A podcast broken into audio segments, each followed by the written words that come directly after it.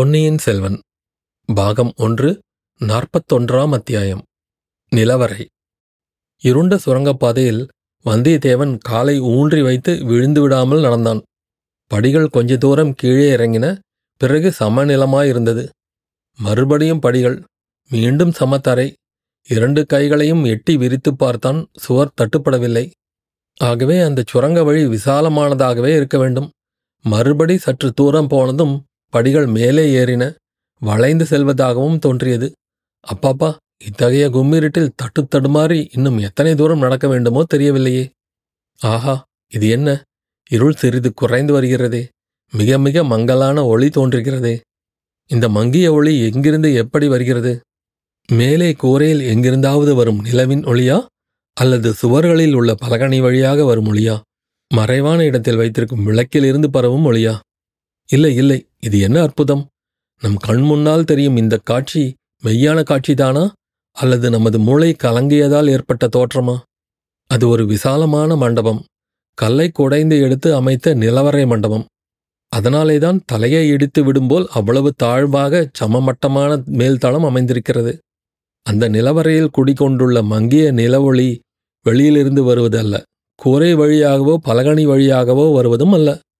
அங்கங்கே அந்த நிலவறையில் கும்பல் கும்பலாகவும் சில இடங்களில் பரவலாகவும் வருகிறது. ஆ, அப்படி நிலவொளி வீசும் அப்பொருள்கள் எத்தகைய பொருள்கள்!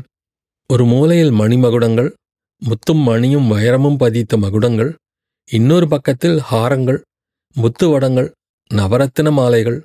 அதோ அந்த வாயகன்ற அண்டாவில் என்ன, கடவுளே, அவ்வளவும் புன்னை மொட்டுக்களைப் போன்ற வெண்முத்துக்கள், குண்டு குண்டான கெட்டி முத்துக்கள்.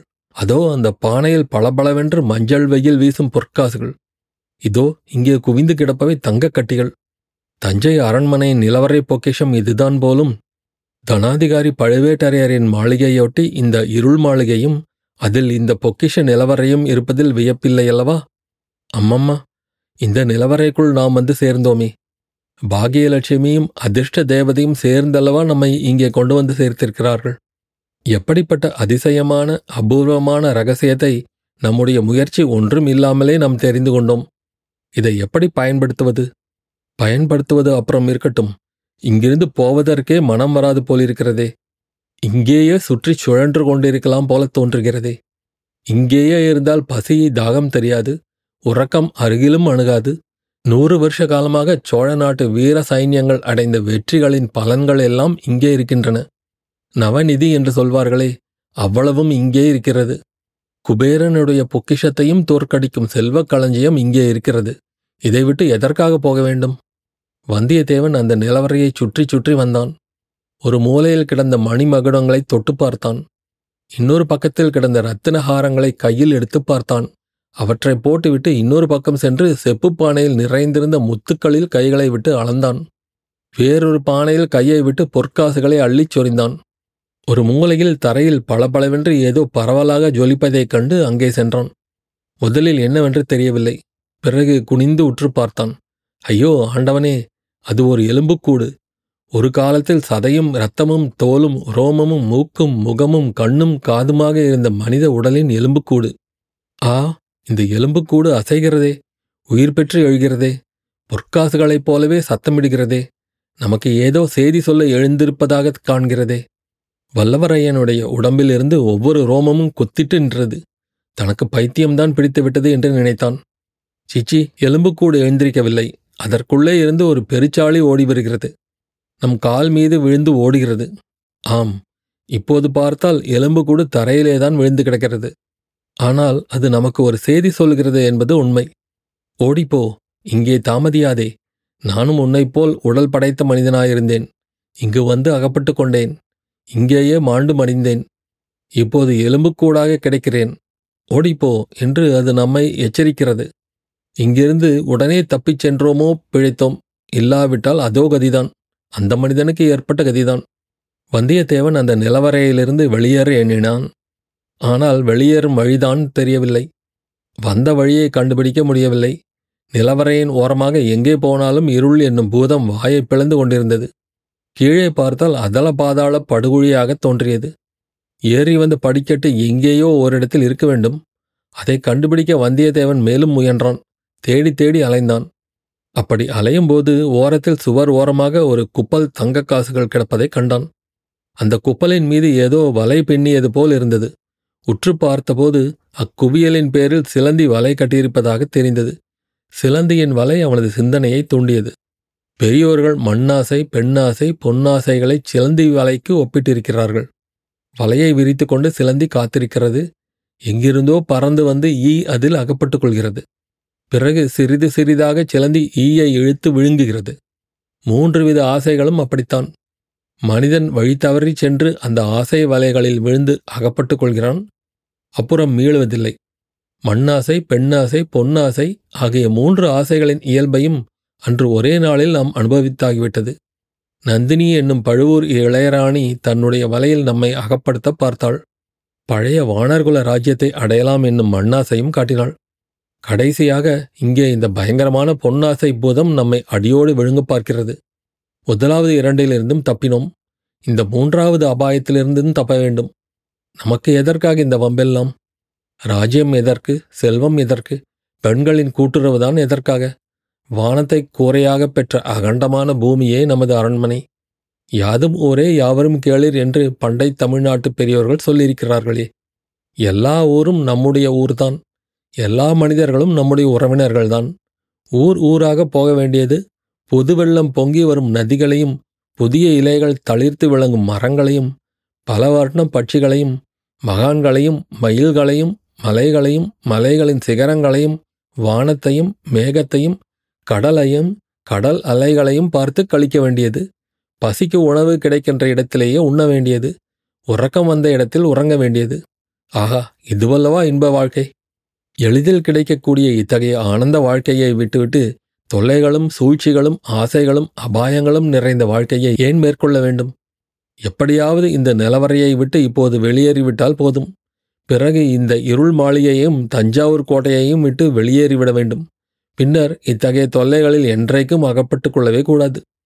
ஆஹா, கதவு திறந்து மூடும் ஓசை, மறுபடியும் காலடி ஓசை. இன்றைய இரவின் அதிசயங்களுக்கு முடிவே கிடையாது போலும். அதிசயங்களுக்கும் அளவில்லை, பயங்கரங்களுக்கும் எல்லையில்லை. இம்முறை வெகு தூரத்திலிருந்து அந்த காலடி சத்தங்கள் கேட்டன. இரண்டு பக்கங்களிலிருந்தும் வருவதாக தோன்றியது.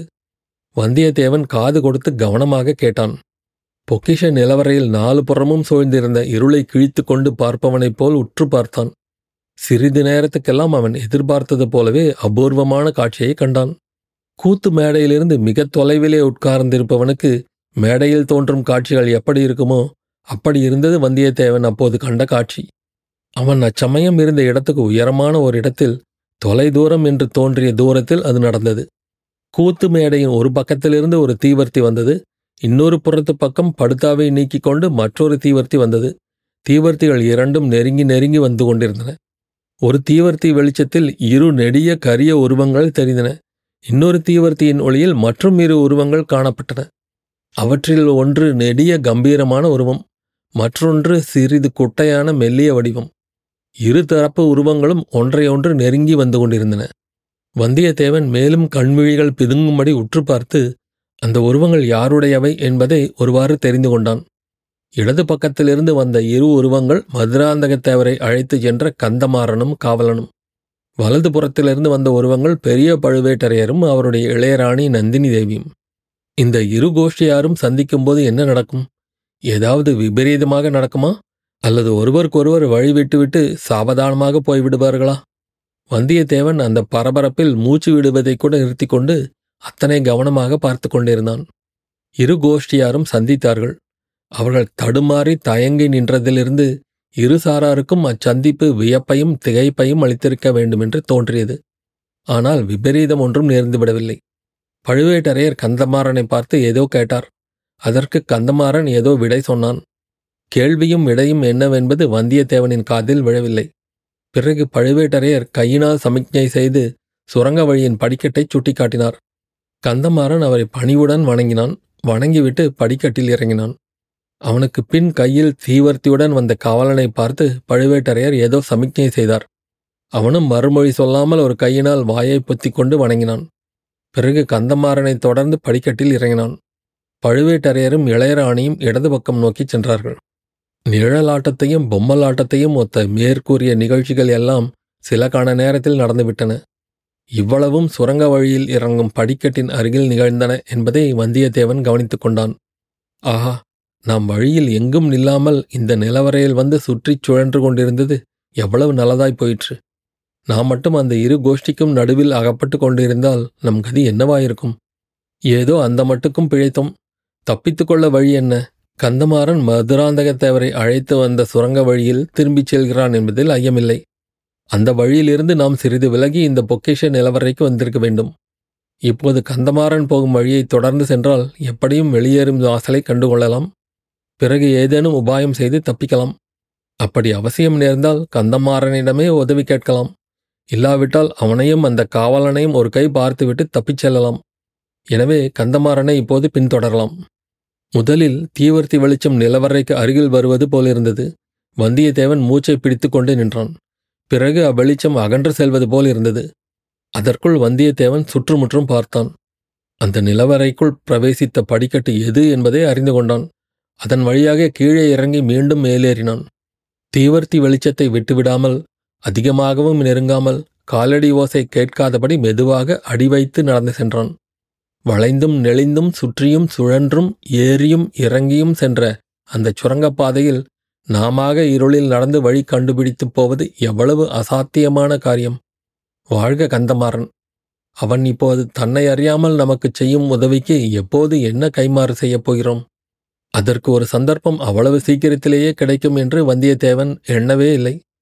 சுரங்கப்பாதையின் முடிவு வந்துவிட்டது. எதிரில் ஒரு பெருஞ்சுவர் தெரிந்தது.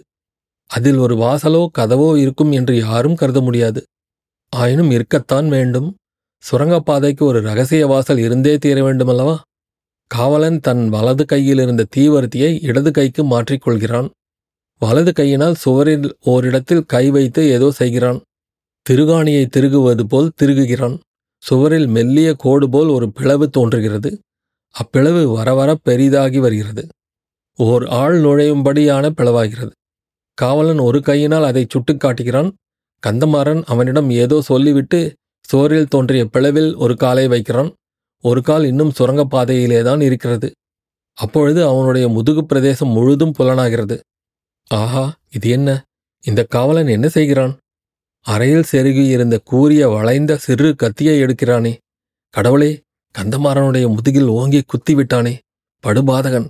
ஒருவனுக்கு பின்னாலிருந்து முதுகில் குத்தும் சண்டாளன்! வந்தியத்தேவன் தான் ஒதுங்கி நின்று கொண்டிருந்த இடத்திலிருந்து வெளிவந்தான். ஒரே பாய்ச்சலாக பாய்ந்தான். அந்த சத்தத்தை கேட்டு காவலன் திரும்பினான். தீவர்த்தியின் ஒளி வந்தியத்தேவனின் கோபாவேச முகத்தில் விழுந்தது.